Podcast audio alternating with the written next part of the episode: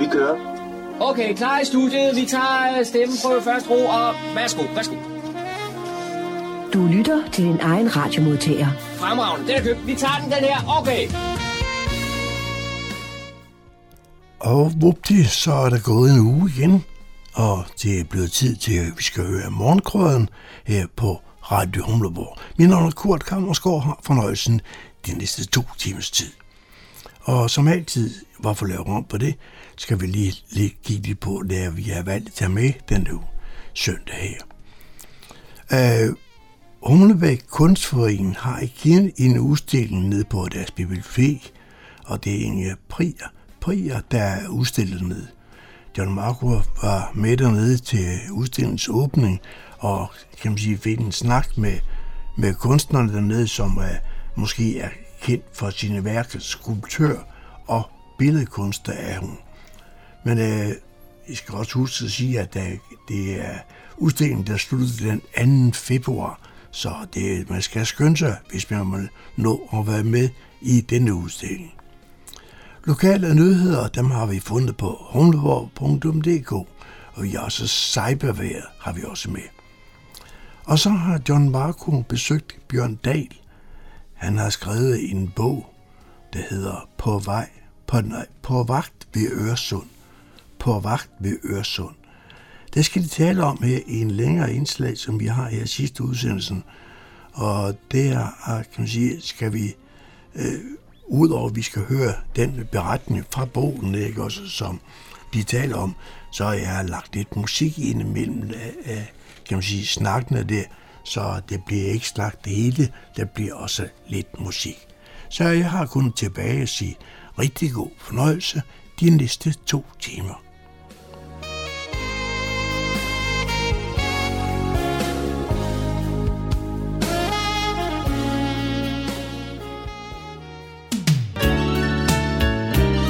Du lytter til Morgenkrydderen. I studiet er det Kurt Kamperskov. Så er der kulturstof her på Radio Humleborg. Jeg står på biblioteket i Humlebæk her lørdag den tyvende januar. Og så træffer jeg Inge Prier. Og Inge, i dag der øh, åbner du en udstilling her. Ja, det gør jeg, og øh, det er med stor glæde, eftersom vi øh, går ind i de lyse måneder nu her. Og min kunst, det er lysets kunst. Jeg er skulptør og billedkunstner og har været det i over en menneskealder. Så øh, jeg kom på på et afbud, fordi en Karsten Brun op fra mit område på den anden side af Frederikssund, han blev syg. Og Lis Engel kender jeg gennem kunstrunden Nordsjælland, og så spurgte hun, kan du hjælpe os? Og det kunne jeg jo så godt, fordi jeg har rigtig mange billeder, og fordi jeg maler rigtig meget. Jeg maler faktisk to billeder om ugen, jeg begynder på, og øh, så jeg slog til. Så øh, jeg skulle lige til mit galleri i Rørvig og hente en stak billeder på, på de der ti stykker. Og det lykkedes også, selvom det var snevejr. Og da jeg kom ind her for et øjeblik siden, som, som faktisk som den første, der var der slukket og lukket. Men så tændte jeg jo for spottene, og jeg skal, det kan godt være, at jeg var i ro i forvejen, men de motiver og de øh, billeder, du laver, dem fik mig i hvert fald ned i, i, i tempo. Jamen det er dejligt at høre, at det, det gjorde, at du kom i det tempo, hvor, der, hvor det er rart at være, og øh, jeg har gennem mange år fået at vide, at mine billeder, de er, i harmon, de er, de er harmoniske. De, de har en lyseffekt på, på folks sind. Det vil sige, at det er glæde. Der er stor, stor glæde ved at se på mine værker. Og da jeg også er naturens pige, opvokset på Korsen, lidt til skovdistrik, hvor min far var forårsmand, så har jeg jo været ude i naturen, fra jeg næsten kunne kravle. Så øh, det er en naturlig ting for mig, og alle mine billeder, næsten alle, er malet ude på de steder, jeg tager hen rundt i det, det danske land. Bornholm, det er min stærke side. Der kan jeg næsten ikke være over, uden folk kommer og spørger, om de kan købe billederne med det samme, inden jeg kører hjem med dem sammen med min mand. Så det er jo, det er jo en stor ære at få lov til at opleve folk på den måde der. Som, som du startede med at sige, så er du både skulptør og, og øh, billedkunstner. Ja. Og nu står vi for nogle af dine skulpturer. Ja. Mine skulpturer, de, er, de startede et langsomt forløb. Det vil sige, de skove, jeg gik i som barn, dem tegnede jeg ikke skovene, men jeg tegnede træerne. Og det stilistiske, det der vokser opretstående, det holdt jeg meget af. Og det kan man så se i temaet på min skulptur. Der står en skulptur her i montren, som en søjle, livets træ, og på den der vokser der mennesker op af. Den har nogle skønne turkise farver, synes jeg selv, og det er, det er et, et lertøj, der bliver begittet. Så får det specielle farver med oxider, og så får det glas til sidst. En meget speciel teknik, som jeg har brugt i mange år, der jeg også har undervist i rigtig mange år, også i, i dans. Så øh, står der en skulptur, som har en meget robust og rummelig form, livets form, der har fået et hoved på.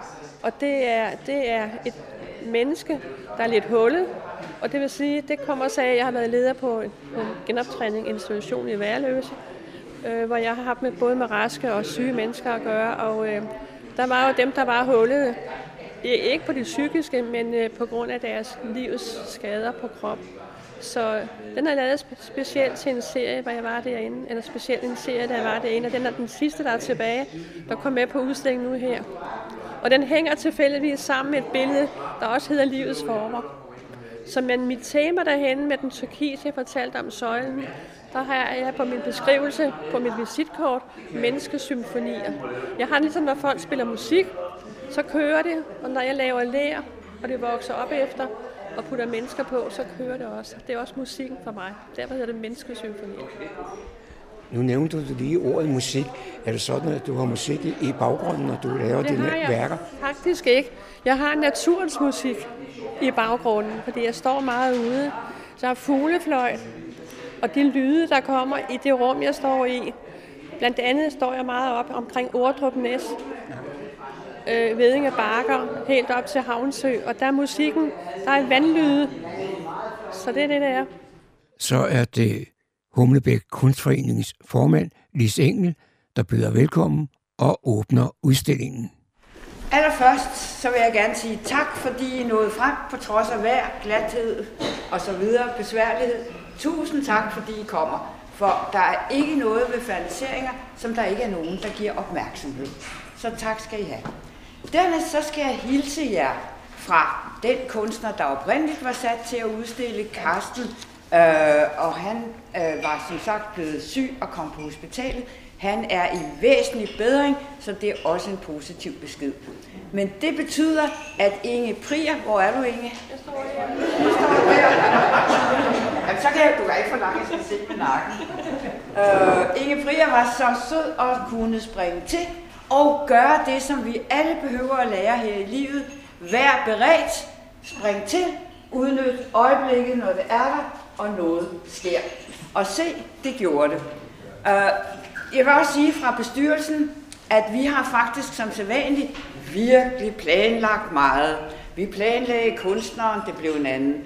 Vi planlagde også, hvem der skulle holde introduktionstalen. Og jeg skal hilse jer rigtig mange gange hjerteligt fra Ulla Harde Hansen. Hun var så dristig at begive sig til Aalborg til et klimamøde i går. Og øh, hun kørte sammen med en kollega i en anden bil end hendes egen meget stærke terrængående bil. Denne anden bil var også en stærk bil, men den brød pludselig sammen i Nordjylland i går aftes. Så prøvede de at få fat i en mekaniker, og hun håbede at nå frem til i dag, og hun har forberedt en tale. Det kan være, Inge, du kan få lov til at læse den en gang, for hun havde kigget meget interesseret på Inges malerier og glædede sig til at komme og se den. Og jeg skulle meddele, at hun kommer og ser udstillingen i løbet af den tid, den er her. Så I må også gerne give videre til alle dem, I kender, hvis I synes, det er en udstilling, der er værd at kigge på. Fortæl, at den er her, og at man skal gå forbi i bibliotekets åbningstider, eller skaffe sig en kode, så man selv kan trænge ind ad dørene. Ulla, som sagt, hilser mange gange, og hun nåede ikke frem og ringede til mig her i morges, og spurgte, om jeg så i stedet for ville prøve at, at lave lidt åbning til jer. Og det vil jeg rigtig gerne. Inge Prier er en uh, god kollega af mig, og vi har haft mange og spændende snakke om kunst, og om det at lade sig inspirere af lyset, og af landskabet, og af mennesket, som, og af livet som helhed. Og det betyder, at det at kunne være til stede og nærværende, Det handler også om at give lys til noget. Så når du skriver og siger, når vi taler med hinanden, at du blandt andet er meget inspireret af lyset, så det, at vi giver opmærksomhed til noget, det er vores bevidsthedslys. Og uden det lys kommer der ikke til at ske nogen oplevelse. Og derfor er menneskets oplevelse i virkeligheden en del af den skabende proces.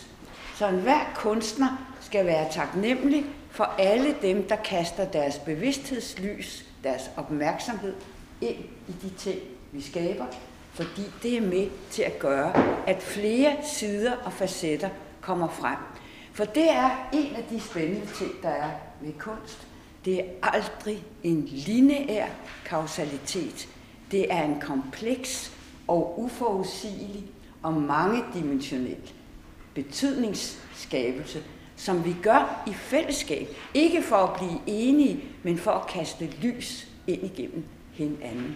Så jeg håber, at I vil give jer tid og nyde og fordybe jer i landskaber og figurer og dele med hinanden og også gerne med os, sådan så vi får den bedst mulige oplevelse ud af det.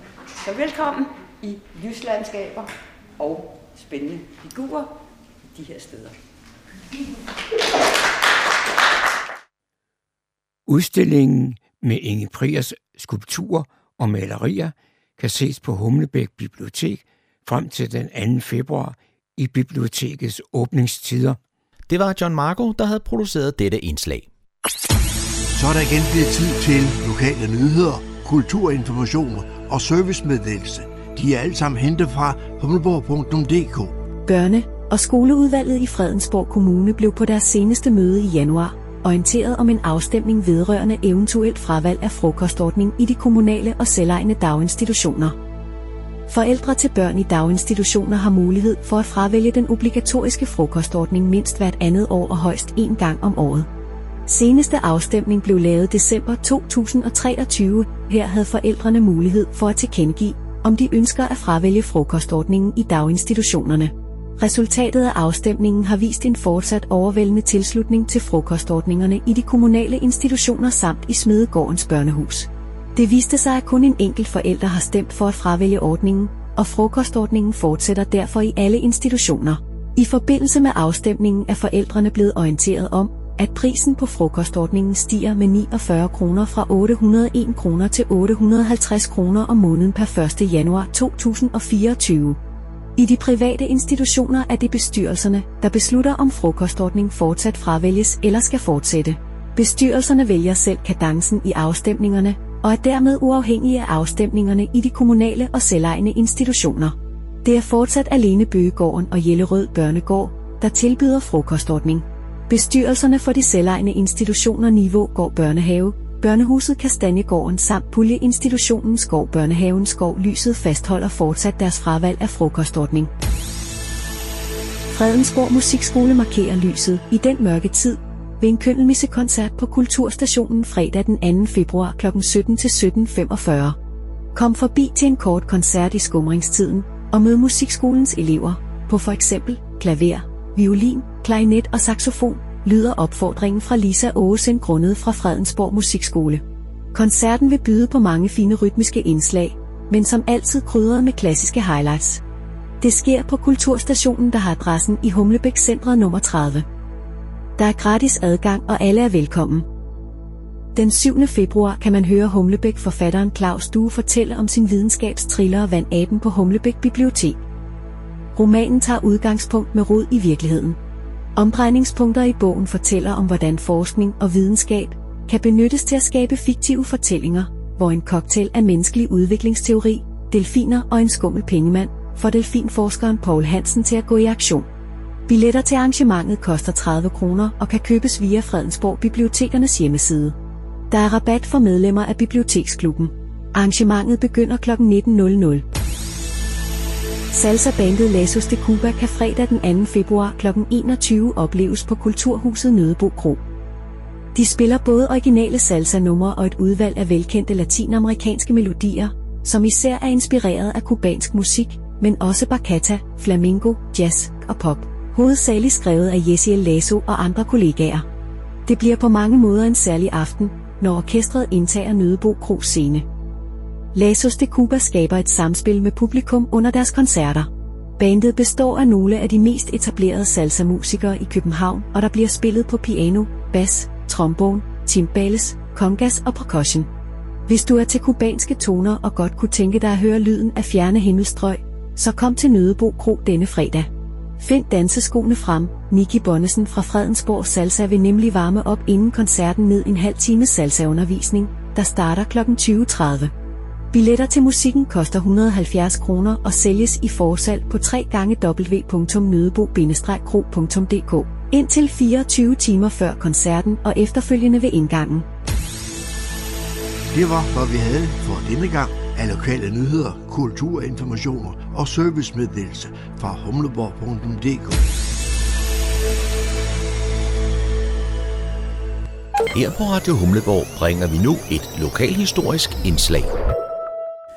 Jeg sidder i Nivå og er taget ind hos Bjørn Dahl. Og Bjørn, det vi skulle tale om i dag, det er en bog, du har forfattet, har skrevet, den der hedder På vagt ved Øresund. Men, men allerførst, der synes jeg lige, at du skulle have lov til at præsentere dig. Ja, jo, øh, tak for det. jeg, jeg hedder som sagt Bjørn Dahl og øh, bor i Nivå, øh, hvor jeg har boet i, i, i seks år nu. Jeg øh, har huseret inde i øh, København tidligere, hvor jeg har arbejdet som bibliotekar på Københavns Rådhusbibliotek, som desværre nu er nedlagt og bøgerne solgt for en slik. Øh, og så har jeg øh, ved siden af mit mere professionelle bibliotekariske liv øh, opereret som historiker på forskellige måder. Øh, og det har jeg gjort ved at øh, prøve at undersøge nogle af de ting øh, af historisk art i København, som jeg interesserede mig. Øh, blandt andet ældre øh, fæstningsanlæg fra seksten sytten hundrede-tallet. Og øh, jeg har været så heldig, at øh, der er venlige mennesker, der har bedt mig om at skrive forskellige bøger om ældre fæstningsanlæg, blandt andet for Nyborg og Fredericia. Og hele grundlaget for det er faktisk, at jeg har besøgt Rigsarkivet utallige lørdage, utallige mandage. Jeg havde ugenlig fridag og mandag når i en periode, og kort sagt prøvede at få styr på, hvordan man byggede fæstningsanlæg i seksten sytten hundrede-tallet. Der har jeg fundet en masse mærkelige oplysninger af spredt art, og for at sammenfatte dem, for det lokale område, som vi er i her, kysten fra Helsingør til København, så har jeg gennemgået mine kilder og så set, hvad der egentlig er af spændende sager, hvad jeg har faldet over igennem tiderne. Og det holdt jeg et foredrag om i oktober to tusind og toogtyve i Fredensborg Humlebæk Lokalhistoriske Forening, og bagefter så fandt bestyrelsen ud af, at det kunne være rart at få måske skrevet en bog om det her emne og få fyldt en årbog, og øh, det var jeg lidt betænkelig ved, fordi øh, der var forskellige ting, der gjorde, at jeg måske ikke havde så god tid til det. Øhm, efter coronaen var der en del ting, der havde hobet sig op, og jeg vidste ikke helt, hvordan og hvorledes, om det kunne fylde en hel årbog, men øh, jeg prøvede, og øh, så kompletterede jeg nogle af de ting, som jeg ikke vidste noget om, og så jeg fik sådan ligesom afrundet en historie, øh, der så handler om øh, ja, på vagt ved Øresund. Det siger næsten sig selv om, hvordan man har prøvet at beskytte Øresundskysten fra øh, den øh, tid, hvor det var aktuelt fra øh, afståelsen af Skåne i seksten tres, og så op til nutiden. Og øh, det har faktisk været meget morsomt, øh, både at bruge de gamle kilder, se på dem igen med nye øjne, den vinkel, der var på det lokale heroppe, øh, og så øh, prøve at fylde hullerne ud, fordi øh, hvad var det noget, jeg ikke vidste noget om? Øh, og det har jeg så prøvet efter bedste evne. Og det kom der sådan en, en bog ud af, øh, ret hurtigt i løbet af foråret to tusind og treogtyve.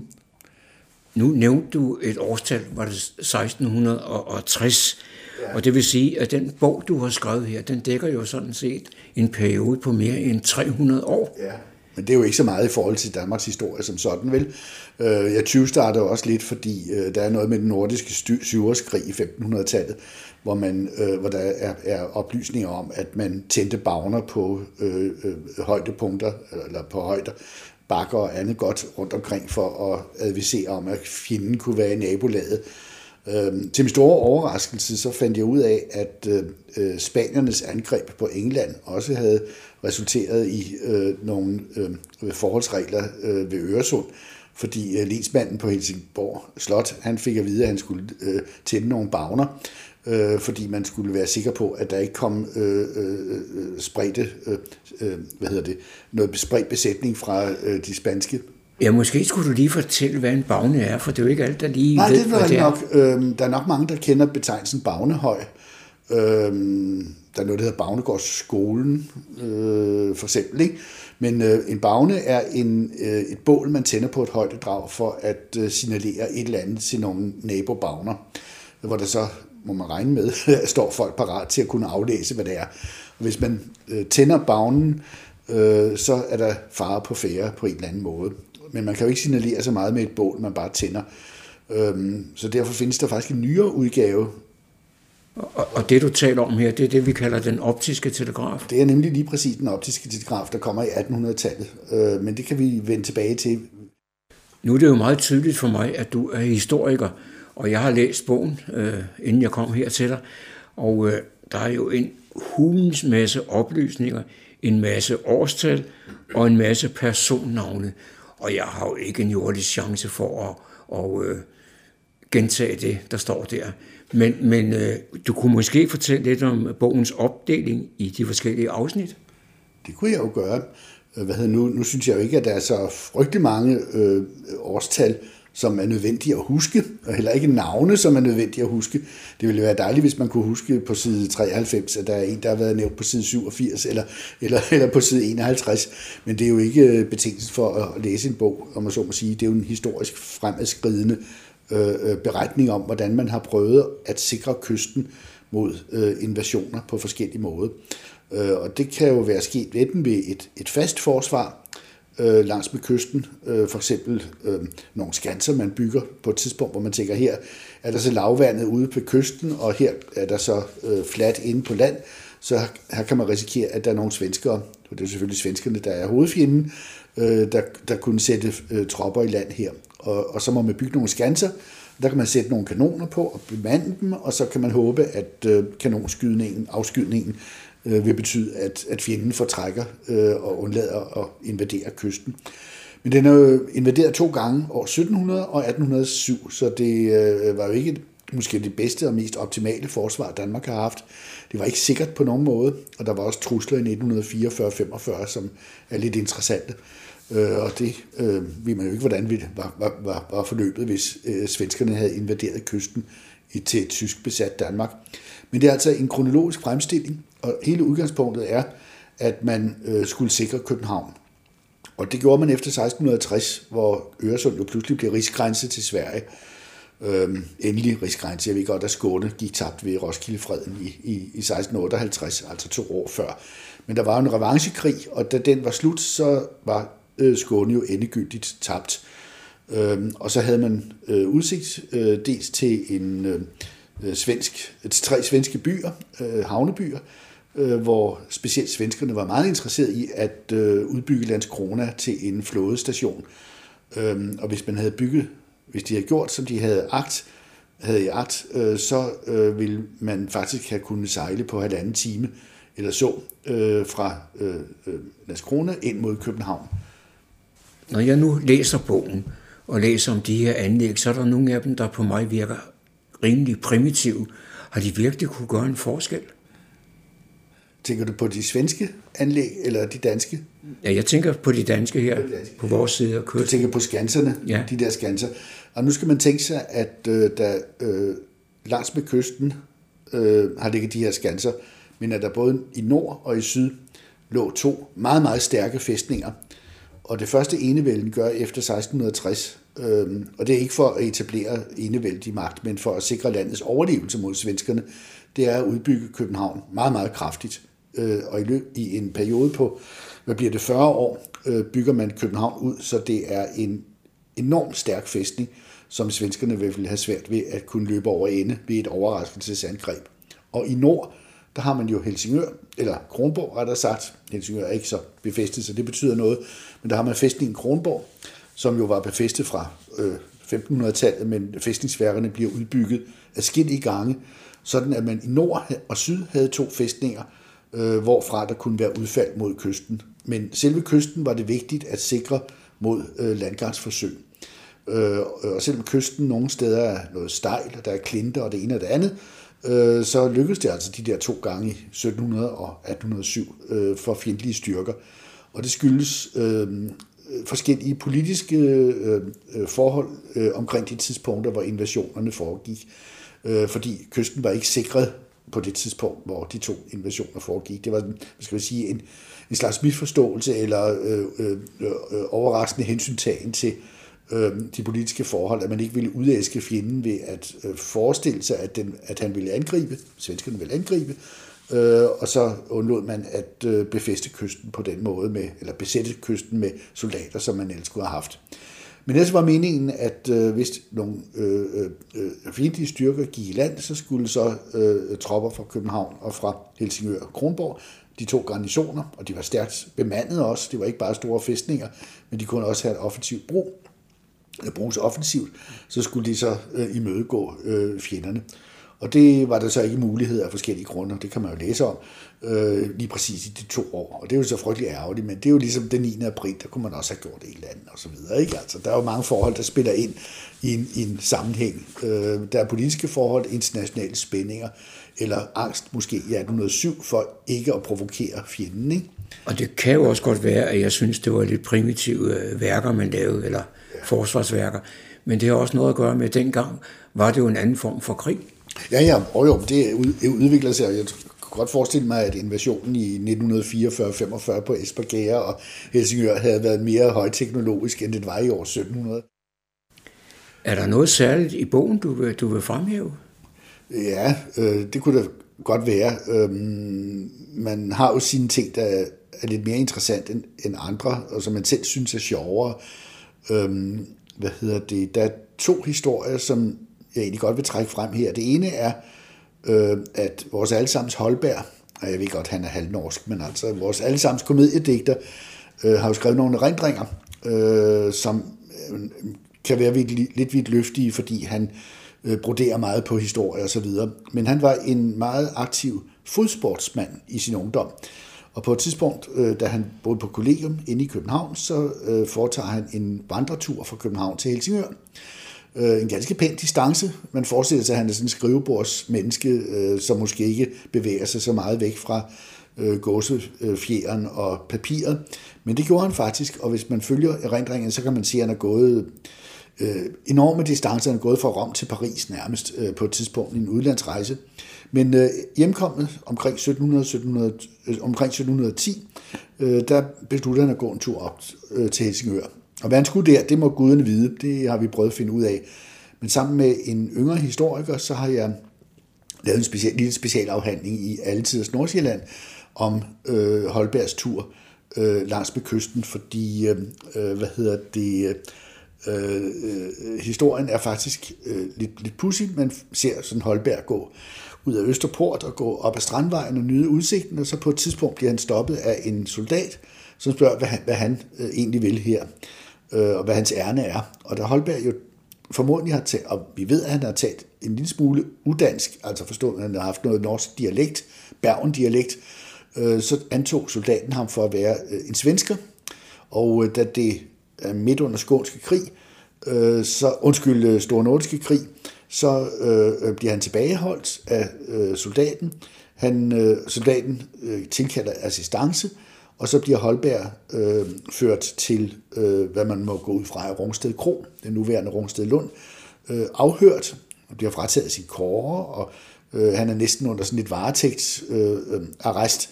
Øh, I ganske kort tid, så bliver han så afhørt, og man finder ud af, at han er en student fra øh, Borgs Kollegium, og han er ret uskyldig, og det er jo så fint nok, og så må man gå ud fra, at han går videre op mod Helsingør. Øh, det forlyder der så ikke så meget om, og hvad han skulle der, det må gudene vide. Så har vi gået hjem igen på en eller anden måde.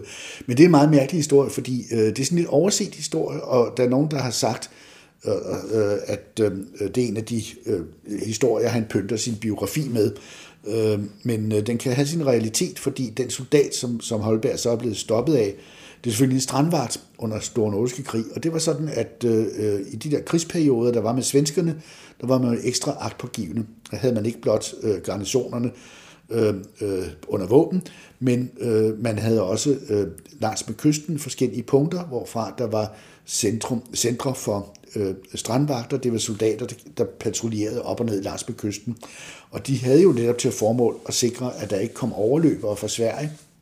Der kunne også komme flygtninge fra Skåne for eksempel. Dem passede man også lidt på, fordi de kunne også være under dække og være rigtige svenskere. Men, og det er givetvis der, at Holberg, og den grund Holberg bliver, bliver stoppet. Den anden historie, det er nok den, der var mest overraskende for mig selv, fordi jeg er sådan en seksten-sytten hundrede-tals menneske om bevares. Jeg kan også interessere mig både for middelalderen og for lidt nyere tid. Men jeg beskæftiger mig egentlig meget lidt med anden verdenskrig øh, og, og besættelsen og hvad der ellers hører til, til øh, den del af øh, den danske historie. Men der var et venligt menneske, der undervejs gjorde mig opmærksom på, at når jeg nu skrev om de der ting, om forsvaret af Øresund, så skulle jeg jo så også øh, undersøge nærmere, eller i hvert fald beskrive øh, de svenske angrebsplaner på Sjælland i den aller sidste del af anden verdenskrig. Og øh, jeg var en lille smule skeptisk, fordi jeg tænkte, hvad er nu det for noget? Altså, det er jo bare den danske brigade eller så, der skal øh, sejles over de der seks tusind mand. Og det er jo beskrevet i alle ender og kanter. Øh, men hvad der ikke har været beskrevet fra dansk side, men fra svensk side, øh, er meget, meget godt dokumenteret. Det er øh, den svenske, det svenske militærs angrebsplaner for øh, Sjælland øh, øh, fra slutningen af krigen. Allerede i nitten treogfyrre var det danske modstandsfolk øh, og politikere, der sådan signalerede over for den svenske regering, øh, at det kunne måske blive aktuelt at støtte et dansk opgør øh, med tyskerne, når krigen øh, gik helt på hel. Det var ikke super aktuelt i nitten treogfyrre, men blev det jo i løbet af fireogfyrre, hvor signalerne fra den danske modstandsbevægelse til Stockholm blev øh, ret kraftige.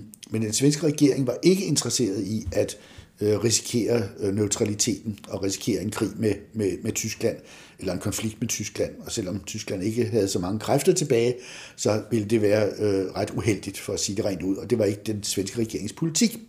Men den svenske, det svenske militær øh, øh, lavede meget, meget detaljerede angrebsplaner øh, for det tilfælde, at den svenske regering skulle skifte øh, politik. Og det kunne jo ske midt i, eller ved den aller sidste del af øh, anden verdenskrig, hvor man kunne se, at tyskerne ville tabe, og så ville man ikke risikere, at der opstod kaos i Danmark med flygtninge og andet. Man ønskede heller ikke selvfølgelig, at København blev bombet, eller at der skete krigsskader i Danmark. Det var svenskerne absolut ikke interesserede i, og så ville man bestemt heller ikke risikere, at Danmark blev befriet fra øst, altså af den sovjetiske røde hær. Og hvis det var tilfældet, så ville man hellere gribe ind for inden og hellere øh, indlede en øh, invasion af, eller gennemføre en invasion af Sjælland og sikre sig støttepunkter i omkring København og befri København og dermed en stor del af Danmark. Og de angrebsplaner, øh, de er fuldt udfoldet, og øh, der var der, hele den svenske hær, tres tusind mand. Den danske brigade var på en tiende del af det, så øh, det var kun en lille del af den styrke, der skulle have øh, været sejlet over fra det traditionelle sted fra Landskrona og Helsingborg.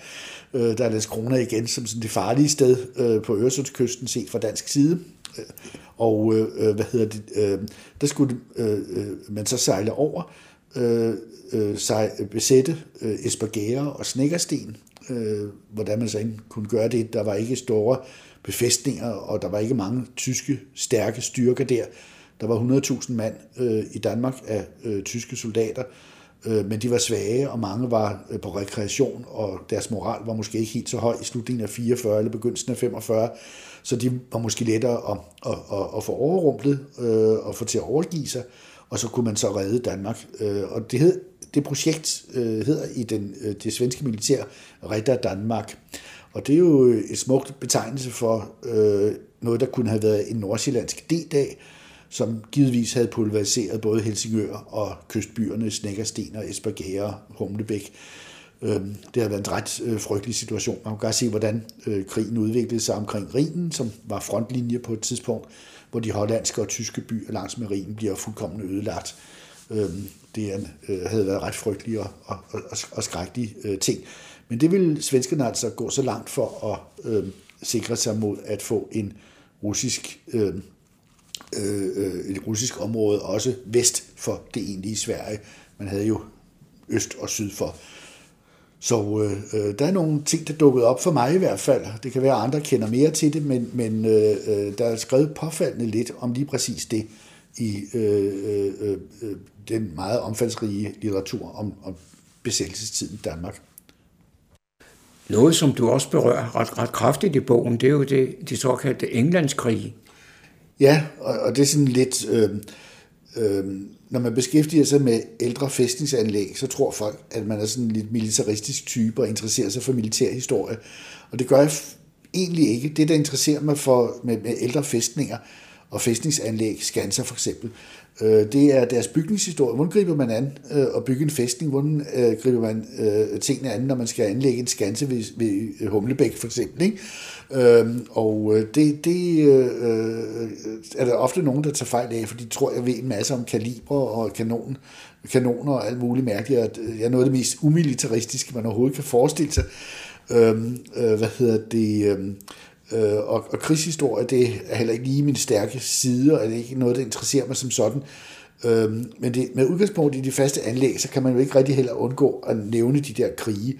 Øh, dels krigen i, i år sytten hundrede, hvor Karl den tolvte landsætter styrker i Humlebæk, og så atten hundrede syv englænderkrigen, som vist var det, du spurgte om, ikke? Og de er jo dramatiske, og de varer længe, og der er det ene og det andet. Men jeg er faktisk mere interesseret i virkningerne for civilbefolkningen, øh, hvordan blev de trummet sammen til at bygge skanser, hvad skete der ved den engelske besættelse af Nordsjælland og, og øh, så videre, så videre, end, end de egentlige krigsbegivenheder. Men der er der nogle enkelte, øh, der er et enkelt skib, der øh, hvad hedder det, lider lidt overlast uden for Humlebæk i, i atten hundrede otte, og der bliver også skudt fra en kanon, og der bliver også skudt den modsatte vej. Øh, der er en kanonkugle, der lander ind i Sletten Gamle Skole, hvor den øh, senere er blevet sat ind som en slags minde om begivenheden. Den har ikke ramt lige præcis på det sted, hvor, den, hvor, den, hvor, hvor, hvor, hvor man kunne se den i nyere tid.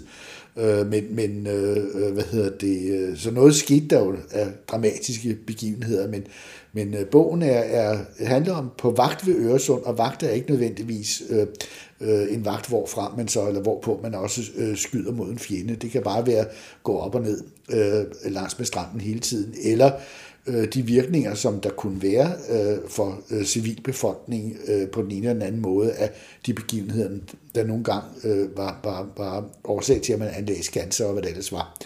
Øh, en af tingene, øh, som er lidt mystiske ved, ved englænderkrigene, det er, at de ligesom er blevet brugt som begrundelse for øh, øh, udgravningen af Humlebæk Havn, øh, som jo øh, øh, synes jeg er noget misforstået igennem historien, og der tror jeg nok, at jeg kunne belægge øh, mine kilder lidt bedre, end det gjorde tidligere, fordi jeg fandt øh, den, øh, øh, det originale dokument, øh, som ikke har været kendt tidligere, hvor øh, en landvæsens øh, inspektør med mere fra øh, Fredensborg Amt øh, øh, foreslog at bygge en havn øh, i Humlebæk.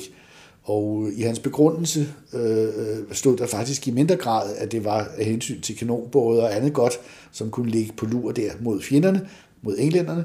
Øh, men det var mere en, en erstatning for den havn, som Helsingør aldrig nogensinde fik før øh, Øresundstollen, eller havde fået, før Øresundstollen øh, blev afskaffet. Øh, og det er jo også lidt underligt at tænke på i vore dage, at øh, en øh, driftig havneby som Helsingør ikke havde en egentlig øh, havn før atten tresserne. Øh, hvad hedder det, Øresundstollen bliver afskaffet der i, i syvoghalvtreds, øh, og øh, det var et følelig, det var en følelig mangel rundt omkring øh, på kyststrækningen, og øh, den gode landvæsensmand, øh, Dietrich Adolf øh, von der Række, øh, han var sådan en kanalkonge, for nu ikke at sige kanonkonge, fordi det var han nemlig bestemt ikke, men han var en kanalkonge og havde fantastiske planer om at udgrave alle mulige kanaler øh, på Sjælland, øh, udgrave åerne til øh, kanaler, sådan at de kunne bære pramme, der skulle bære brænde ind, eller føre brænde ind til København, fordi det var det, der var formålet med det. Og i Humlebæk, der var, det, der var formålet ikke et dobbelt, men det var først og fremmest et civilt, at lave en havn, hvor civile skibe kunne søge nødhavn. Og den havn, der begynder man faktisk på øh, med admiralitetets, under admiralitetets store modstand, fordi øh, projektet blev øh, forelagt øh, Paul de Løvenørn, som var the grand old man i, i dansk flåde og dansk flådeforsvar. Og han sagde, at det var da en glimrende idé at lægge en havn i Humlebæk og grave det gamle mose ud lige inden for kyststrækningen, øh, grave den ud og så få en havn der, for det kunne man jo godt bruge. Men han foreslog, at man ventede til efter krigen. Og så er det ligesom, kanonbådsfunktionen var faldet bort, ikke? Øh, det er jo en ganske interessant bemærkning fra hans side. Men Frederik den sjette, som jo var konge på det tidspunkt, han syntes åbenbart, at man godt kunne gå i gang. Øh, ikke mindst fordi man havde øh, en del land, øh, nogle, nogle landtropper liggende, uvirksomme og vente på, at der muligvis kom en invasion igen fra englændernes side. Men øh, indtil den kom, så kunne man jo få dem til at udstyre dem med spader og skovle og hvad det ellers måtte være. Og så kunne de jo grave øh, mosen op, sådan at man fik et lille havnebassin indenfor. Det er det, der er Louisianas sø i vore dage, ikke? Og så var der en lille kanal. Og det er vel Kirkegårdsøen, ikke? Jo, Kirkegårdsøen, ja. Jo, det er det, den officielt hedder. Ja, det er den, man ser fra Louisiana. Øh, og øh, forbundet med en lille kanal, øh, så var det være egnet til at lægge skibe i, i, i læ, og, og, og, øh, både for dårlig vind, og for, for, eller for øh, uheldige vinde, og, og for, for englænder, når de var i farvandet. Det var den ikke særlig egnet til, for den blev aldrig rigtig uddybet, så de store skibe kunne ligge der, og indsejlingen var heller ikke sådan specielt god. Men til alt held, så lagde man to moler ud i Øresund for at sikre indsejlingen til den her nye havn. Og det bliver så faktisk udviklingen til den ydre havn i Humlebæk, og den, som man også kender i dag som lystbådehavn og havneanlæg for Humlebæk. Men, men her i lokalområdet var der også et andet stort projekt, som øh, man gik i gang med, og inden man blev helt færdig, så var det ikke aktuelt mere, nemlig Galajhavnen i, i Nivå. Nej, det er jo ret i, ja. Når vi taler om lokalområdet, så er det Nivå lokalområdet, ikke? Men øh, ret beset var det noget, der havde haft betydning for hele kysten. Øh, jeg nævnte før, at øh, der både nord og syd for Øresundskysten lå de der store fæstninger i Kronborg og København, som jo virkelig var store og markante, og så skulle man ikke tro, der var nødvendigt med mere, vel? Men øh, i sytten fyrrerne slutning, øh, der fandt man i det danske admiralitet ud af, det var ikke så svært at finde ud af, øh, at svenskerne var i gang med nogle kæmpe planer for Landskrona. Øh, helt vilde planer, som aldrig nogensinde blev til noget. Øh, og, men de begyndte på dem øh, i sytten niogfyrre, og øh, Landskrona skulle endnu en gang udbygges til det her store øh, flådeanlæg, øh, som svenskerne kunne true Danmark med. Og det var jo ikke øh, så heldigt, så, øh, og det svenskerne gerne ville øh, over i Landskrona, det var at bygge en øh, galejhavn. Og nu skal vi øh, ikke øh, tænke på Kirk Douglas og andre, der sad og rodede i romerske galejer, halvnøgne eller helnøgne, øh, øh, som slaver. Det er, når vi taler om galejer af sytten hundrede-tallet, er det øh, om ikke civile skibe, det er jo krigsskibe, men de er rodet frem af øh, øh, fireogtyve matroser i den danske flåde, øh, øh, frie mænd, om man så må sige, øh, som, som fører øh, nogle fladbundede skibe hurtigt frem og tilbage. Og det var nemlig det, der var fordelen ved, ved øh, de her galejer. Øh, det var, at de var fladbundede, og de kunne sejle ind tæt ind på en kyst, og de kunne sejle hurtigt også. Og de blev så drevet frem af årer, så man kunne også sejle mod vinden, øh, selvom det nok havde været lidt hårdt. Og øh, da svenskerne anlægger en galejhavn der i øh, sytten niogfyrre over i Landskrona, øh, og det rigtig øh, ser lidt truende ud, så tænker man i admiralitetet i København, hvad, hvad, hvad skal vi gøre? Og så fandt man ud af, at man kunne gøre tre ting. Man kunne øh, øh, sejle med en flåde over til Landskrona, og så kunne man ødelægge de svenske forsvarsværker, det de havde gang i derovre. Men, øh, øh, og så kunne man jo så også gøre det, at man kunne lægge flåden uden for Landskrona og blokere for forsyninger af den ene eller anden art, sådan at øh, svenskerne ikke kunne fortsætte deres byggeri. Øh, og så kunne man lave noget tredje, man kunne bygge en tilsvarende havn på Øresundssiden, på den danske Øresundsside af, øh, eller på den danske side af Øresund. Og øh, til alt held, så var det jo så det Frederik den femte øh, besluttede, fordi det andet havde ført til krig med svenskerne, og det var måske ikke så forberedt på, og svenskerne nok heller ikke, det, det, det var der ingen grund til. Så det var den eneste naturlige udvikling, og så sættes et kæmpe projekt i gang i løbet af meget, meget kort tid, for man opmålt hele Øresundskysten, og man finder to-tre steder, hvor man godt kan anlægge sådan en gelejhavn. Der er sted i Snækkersten, man har i tankerne, ud fra Kronborg Teglværk, Og så er der et sted nede ved Hvidøre, som heller ikke var helt dårligt. Og så øh, er der et sted, som øh, de folk, der foretog opmålingerne og skulle bedømme dem også, øh, synes var det aller, aller bedste. Og det var det lavvandede øh, Nivå-bugt, hvor der var en lille øh, krølle på dybdekurvene, sådan at man kunne sejle ind forholdsvis tæt øh, på kysten et enkelt sted. Og det fungerede faktisk allerede på det tidspunkt som en slags nødhavn. Og hvis man lagde Galajhavnen øh, rundt omkring på det her lavvandede område, omkring øh, dybdekurvene, de der øh, øh, dybe områder, så havde man en ideel havn. Øh, og der går man i gang. Man går i gang øh, i sytten treoghalvtreds og arbejder øh, i fire fem øh, arbejdsår. Øh, fra øh, marts-april måned og til oktober, så var der øh, fire hundrede mand i gang. Øh, nogle, en del, halvdelen matroser, halvdelen landfolk, som øh, lægger moler, øh, eller bygger moler, sten, stensatte moler med breddebeklædning og øh, får helt den her havn færdig. Og det er rigtig fint, og man får også sejlet nogle galejer fra København, fra Holmen, op til øh, den nye havn der i, i, i sytten syvoghalvtreds, da den er færdig. Og, øh, øh, så der har været galejer i Galejhavnen, øh, men de sejlede hjem samme dag, øh, og der får altså ikke nogen fast øh, øh, hvad skal vi sige, udstationering af galejer i øh, havnen i Nivå. Og øh, det kan jo så undre lidt, men øh, der var en ting, der manglede, og øh, som man lige ville vente lidt med, og det er et projekt til at beskytte den her havn, fordi det er fint at have moler og øh, for den sags skyld skibe liggende i en havn, men det nytter ikke noget, hvis øh, der ikke er et forsvar af den her havn, specielt når, ikke når det er krigsskibe. Og selvom der var et par molehoveder, hvor der kunne stilles kanoner og sådan noget op, så øh, skulle havnen beskyttes af et kæmpe søfort, øh, som øh, blev projekteret faktisk ikke mindre end tre gange, fordi der skete nogle ændringer undervejs. Øh, og der findes nogle fantastiske, nogle fantastiske tegninger af denne her Galejhavn, øh, undskyld, af den, det her fort, der lå på indersiden af øh, Galejhavnen, sådan at det kunne overskue havnen og skyde mod fjender. Øh, og det var et fort, der kan minde lidt om øh, ja, kan minde lidt om kastellet, kan man sige, i København, med bastioner, med voldgrave og med noget indmad, altså bygninger. Der var en kommandantbolig, der skulle være en kirke, der skulle være mandskabsbarakker, der skulle være magasinbygninger til det ene og det andet og det tredje. Men det blev sådan skudt ud hele tiden, og der var folk i admiralitetet, der undrede sig lidt over, at man nu havde bygget en havn for flere hundredtusind rigsdaler, og al den besvær, der havde været med det, og så får man ikke lavet, hvad skal vi sige, det sidste. Men selve fortet der kostede jo altså også ret mange penge, og ved en spareøvelse, efter øh, øh, Christian syvendes tiltræden i sytten seksogtres, så øh, skrotter man simpelthen planerne. Øh, det var for dyrt. Og øh, det har også lidt at gøre med, at man jo vidste, hvilke problemer svenskerne var kommet ind i over i Landskrona. Og der var sket det, at øh, der var sket et, en politisk skifte i Sverige, i Stockholm, og et parti, der hedder Huepartiet, det er sådan et mere almueagtigt parti, havde afløst Hattepartiet. Det var sådan nogle adelsparti, eller hvad man nu skal kalde det. Og det her Hueparti var meget utilbøjeligt til at bruge statens penge unødigt. Så man lavede en beregning over, hvor lang tid det ville tage at få Landskrona gjort færdig.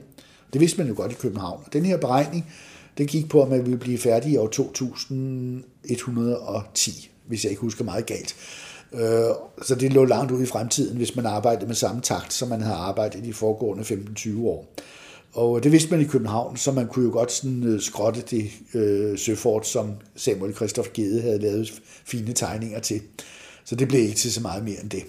Og så er der det meget, meget absurde, at øh, havnen, havneanlægget, som jo godt kunne bruges som havn, kunne være brugt som den der reservehavn til Helsingør, øh, den overdra- overdrager man sammen med landanlæggene øh, øh, inde på kysten, øh, hvor, hvor der var magasinrum og andet godt.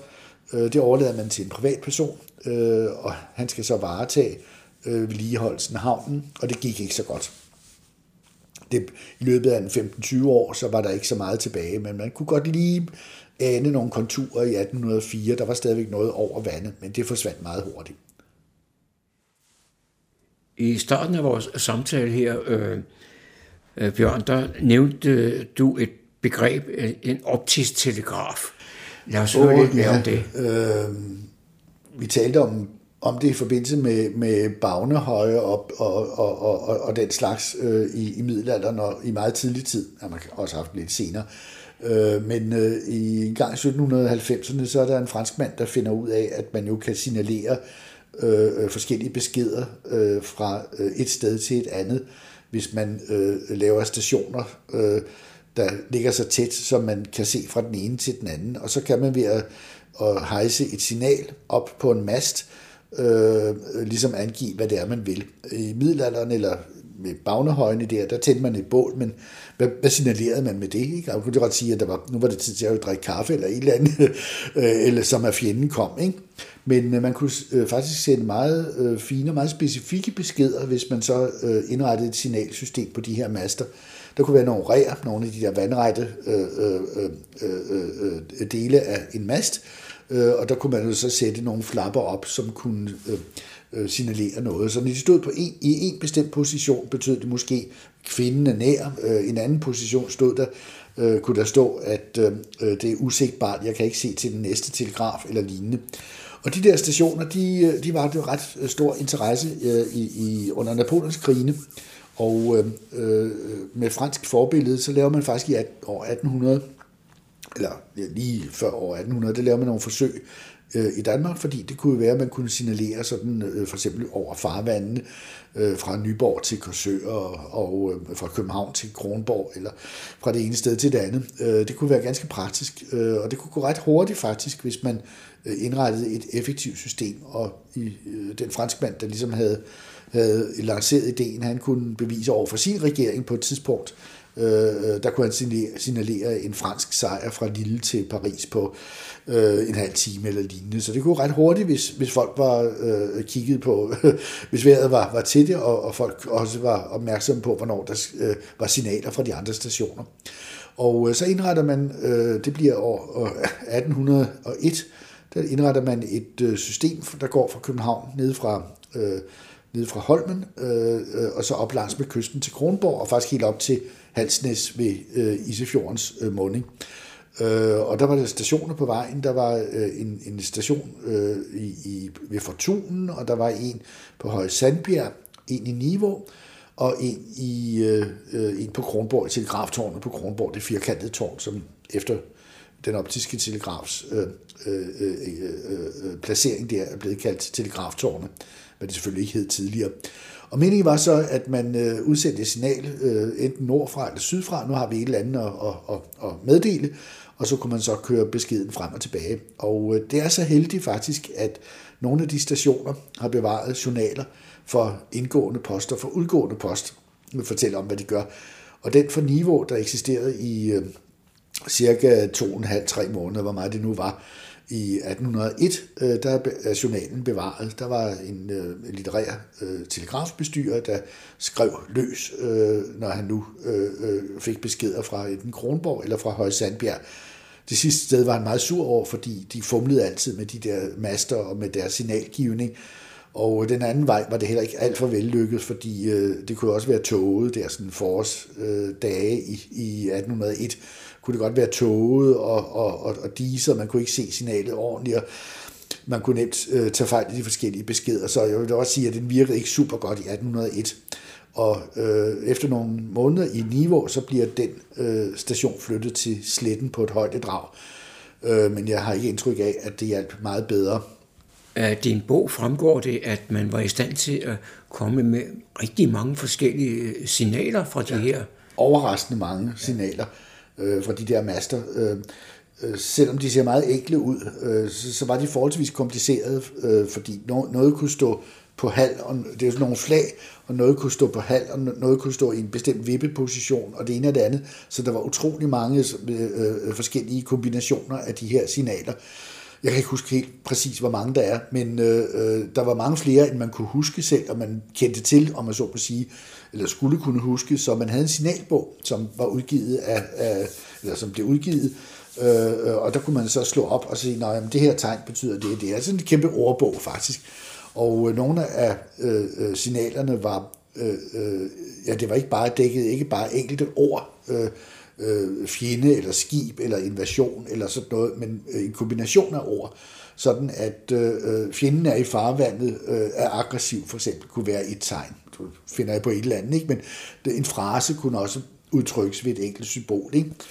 Øh, jeg vil sige, at øh, de journaler, som jeg har haft lejlighed til at se, og jeg har set Kronborgs, øh, som er ganske pænt bevaret, og så har jeg også set den i, i Nivå, øh, og øh, den har jeg transkriberet, altså skrevet den af, og vi har på en eller anden tidspunkt udgive.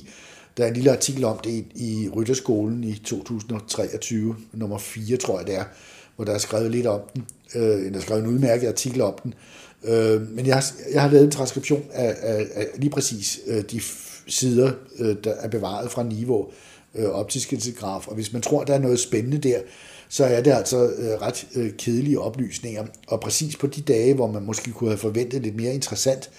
Vi har jo slaget på Reden i atten nul et, øh, der øh, er der simpelthen bare et, et hul i, eller ikke et hul, men der, der mangler indførsler, øh, og der er ikke nogen indførsler i journalen for Nivå, øh, desværre. Så der har ikke været nogen signaler, det har man ikke haft tid til, men øh, efterfølgende så beskriver øh, journalføreren, at øh, der var store røgskyer, der kom sydfra, og man kunne også fornemme øh, kanontorden og sådan noget fra øh, slaget på Reden. Men det er altså det eneste. Der. Ellers er det rutinemæssige øh, oplysninger om, at nu fumler de igen med signalet fra Høje Sandbjerg, og det er toget og diset ved Kronborg osv. Der er ikke øh, de store dramatiske ting. Bogen, du har skrevet på vagt ved Øresund, den går næsten helt op til vores tid, det vil sige, at den har første og anden verdenskrig med.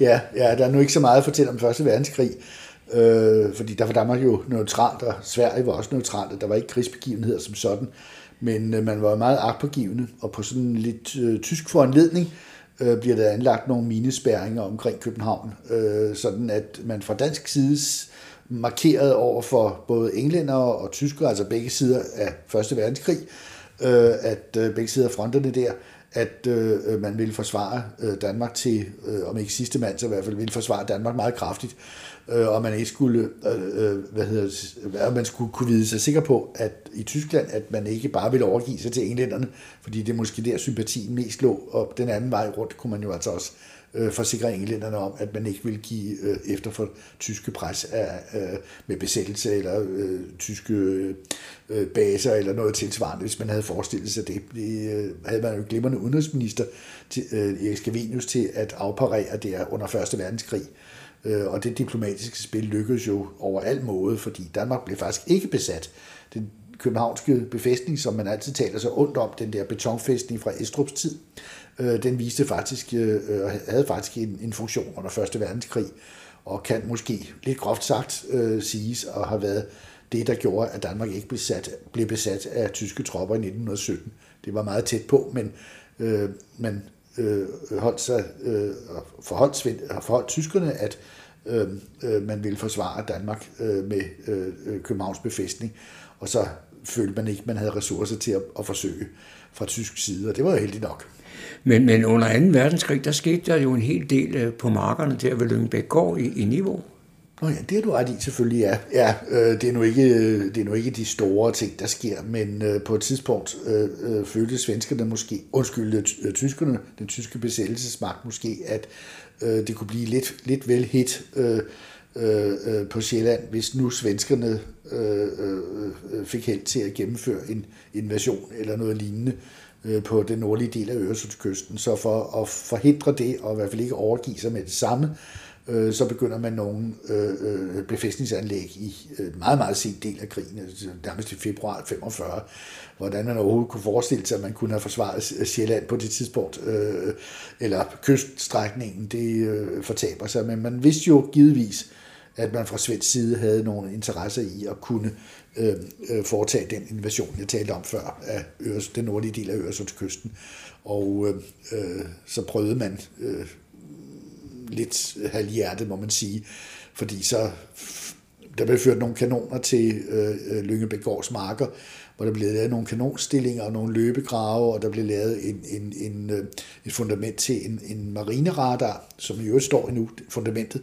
Det er nede ved kysten, der er sådan en ottekantet cementplatform, hvor der nu er et lysthus i en baghave. Det er meget interessant at se faktisk. Det er den eneste synlige del, og så kan man på tidspunkter, hvor øh, øh, vejret er meget tørt, så kan man så se nogle, nogle aftryk i bevoksningen på markerne fra Jens Olsens høj ned mod øh, Nivå. Øh, men øh, øh, på et tidspunkt, øh, ja, man fik tre kanoner øh, placeret på stedet, men øh, en gang øh, i, jeg tror det er omkring, øh, er det ikke omkring den tyvende april eller sådan noget, der, øh, nej det er den tyvende marts, det er en gang i marts måned, jeg kan ikke huske hvornår det er, øh, der øh, foreslår øh, øh, store admiral Dönitz, øh, Adolf Hitler, at øh, for de tre kanoner, man gik virkelig detaljeret til værks, må man sige, øh, placeret i Pommern i stedet for, øh, og øh, der var de sikkert også mere anvendelige end på Øresundskysten. Og de bliver så transporteret væk fra Nivå. Hvorom de endte i Pommern, det må gudene vide. Men øh, det er lidt pudsigt faktisk. Det er de sidste krampetrækninger af en besættelsesmagt, må man sige. Men det er nok også eneste gang, at Nivå er blevet nævnt på så højt internationalt plan, må man gå ud fra. Det var John Macko, der havde produceret dette indslag. Du lytter til Morgenkrydderen. I studiet er det Kurt Kamperskov. Jeg sidder her sammen med Julie fra Fredensborg Bibliotekerne. Kan du fortælle lidt om øh, de aktiviteter, I har i den kommende uge? Det kan jeg i hvert fald. Øhm, på tirsdag den tredivte januar kl. atten tredive, der har vi et forfatterforedrag med den lokale Fredensborg forfatter Maria Helleberg, som lige har udgivet en øh, roman, der hedder Kold Maj, en personlig kærlighedshistorie. Det koster tres kroner at foregå på Fredensborg Bibliotek. Og øhm, her kommer Maria Helleberg så og fortæller om den her roman, som er hendes egen beretning om et kærlighedsforhold midt i livet. Og øhm, det vil være en, et foredrag, hvor hun fortæller om, om baggrunden for romanen, og øhm, hvordan hun har arbejdet med det undervejs, og hvilke overvejelser hun har haft. Og øhm, torsdag den første februar, der øhm, har vi endnu et forfatterforedrag. Det er Joachim Garff, som kommer til Fredensborg Bibliotek klokken nitten og fortæller om hans seneste roman, eller hans seneste bog, som hedder Solisterne, som er en fortælling omkring H C Andersen og Søren Kirkegaard, og øh, en rejse de to sammen. Så det er en form for fiktiv rejseroman, hvor vi følger deres øh, samtaler og deres rejser ned gennem Europa, sidst i øh, atten halvtredserne. Joachim Garff øh, har teologisk baggrund, så for han fortæller om, hvordan han er gået til den her store opgave at på en eller anden måde genopleve de her to meget ikoniske historiske personer. Og øhm, han øh, vil være i samtale med vores litteraturformidler Asger Beyer Bernsen omkring sin bog. Så torsdag den første februar klokken nitten på Fredensborg Bibliotek. Dagen efter, øh, fredag den anden februar, der øh, har vi det koncept, der hedder fredagsfilm fra Filmstriben. Nu er Filmstriben jo desværre blevet nedlagt i kommunen, så man ikke selv kan få adgang til det, men, men vi har stadig adgang fra bibliotekets side, så vi inviterer til nogle gratis fredagsfilm i løbet af foråret, og den her gang, der skal vi se den dokumentarfilm, der hedder Into Eternity.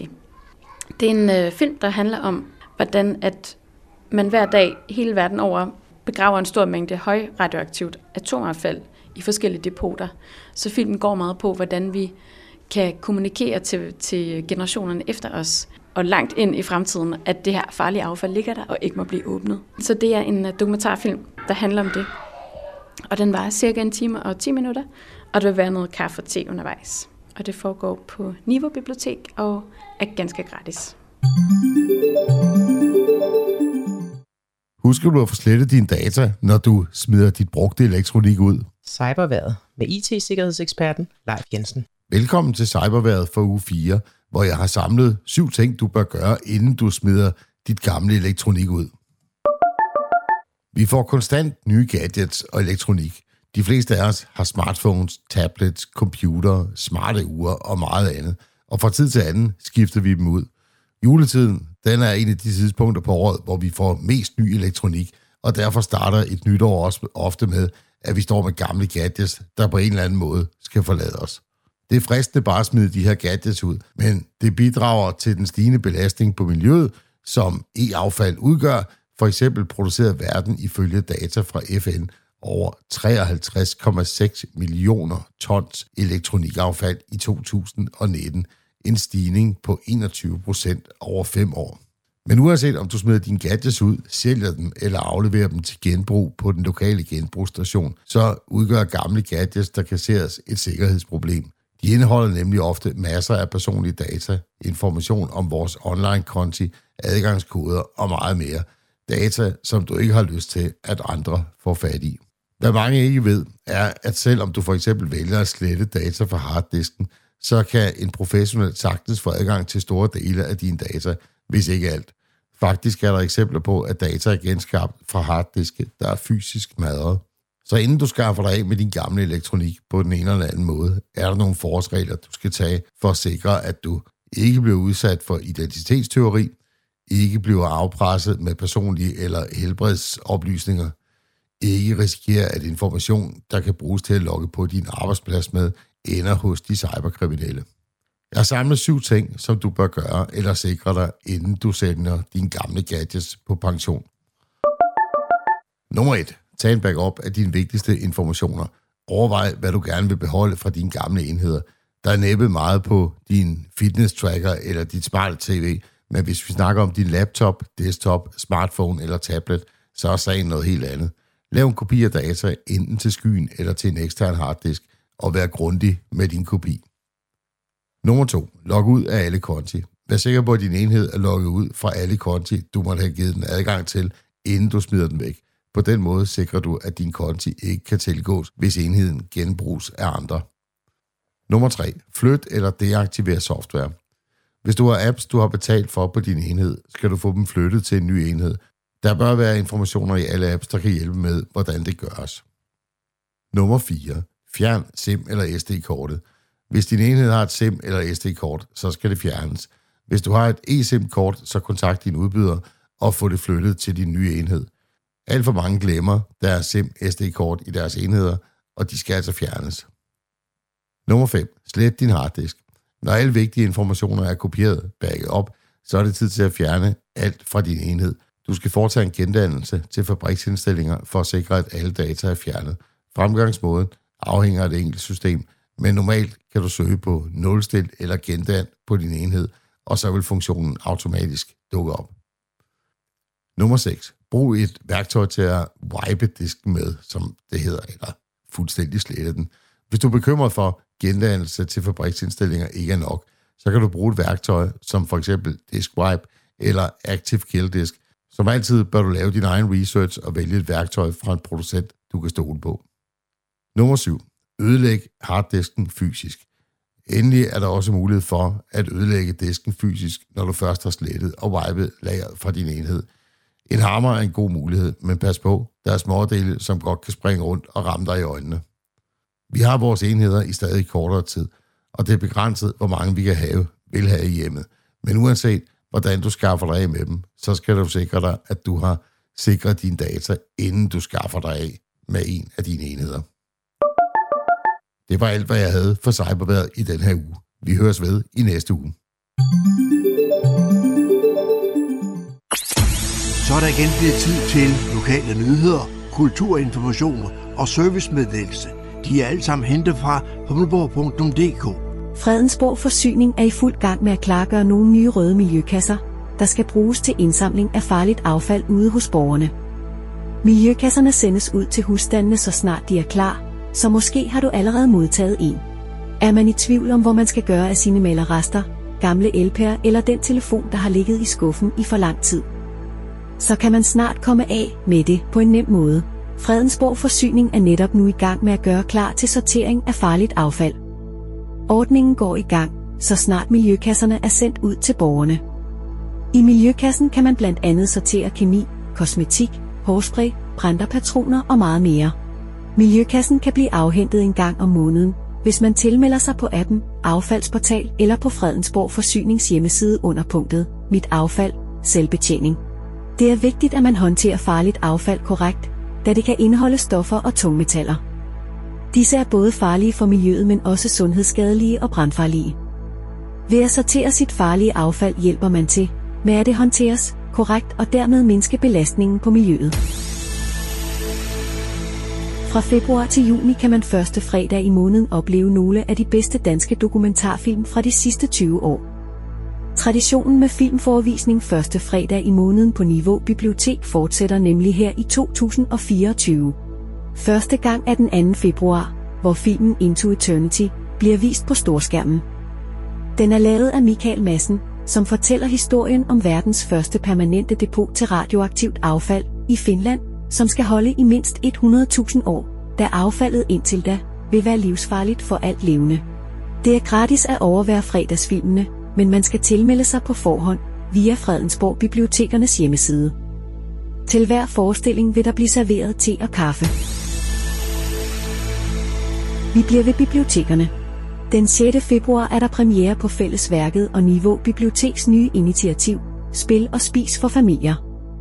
Her kan børnefamilier få en hyggelig og afslappet eftermiddag og aften, hvor man hverken skal tænke på underholdning eller madlavning. Begge dele står Fællesværket og Nivå Bibliotek for.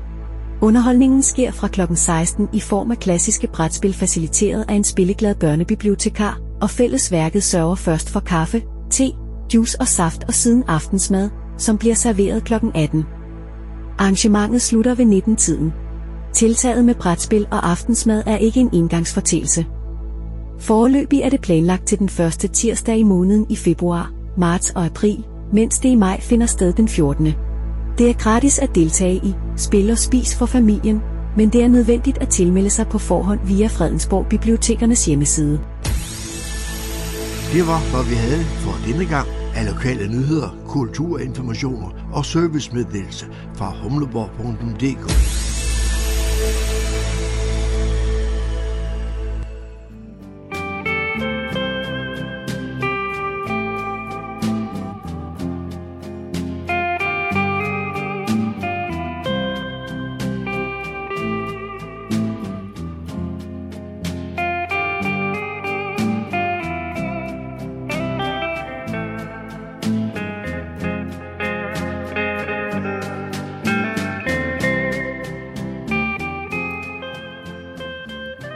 Disse toner fortæller os, at vi er nået til afslutningen på denne uges udgave af programmet, der hedder Morgenkrøden.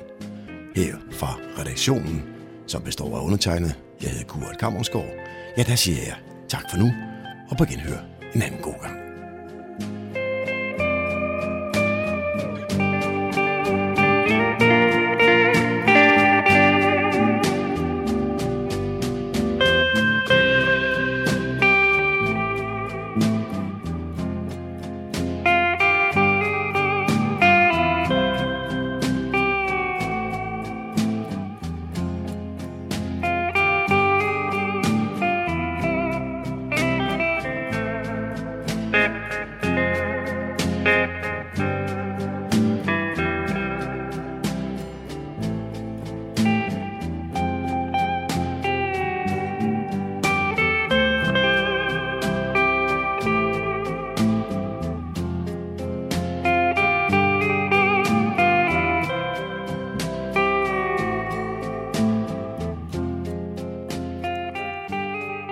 Fredensborg Lokalradio, Radio Humleborg, Nordsjællands mest voksne lokalradio.